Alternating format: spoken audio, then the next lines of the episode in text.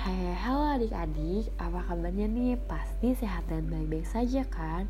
Di episode sebelumnya, kita sudah belajar pengulangan hewan berdasarkan jenis makanannya dan organ gerak hewan.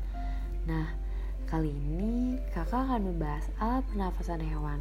Seperti manusia, hewan juga bernafas untuk mengambil oksigen dan membuang karbon dioksida. Namun, sistem pernafasan pada hewan berbeda dari manusia.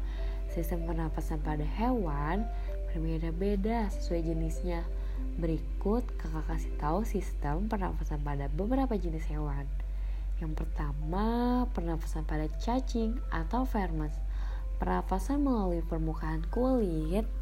Kulit cacing selalu basah dan berlendir untuk memudahkan penyerapan oksigen dari udara. Makanya cacing menyukai tempat lembab agar kulitnya tetap terjaga. Lalu pada serangga atau insekta, serangga bernapas dengan menghirup oksigen atau melepas karbon dioksida. Dan alat pernafasan serangga berupa trakea yaitu mengedarkan oksigen langsung ke semua sel tubuh dan organ serta menyerap karbon dioksida dari semua sel tubuh untuk dibuang. Lalu ada ikan atau pisces Ikan bernafas dengan organ khusus yang mirip dengan saringan bernama insang. Ada ular atau reptil bernafas menggunakan paru-paru, udara masuk melalui hidung, lalu ke batang, tenggorokan, dan ke paru-paru.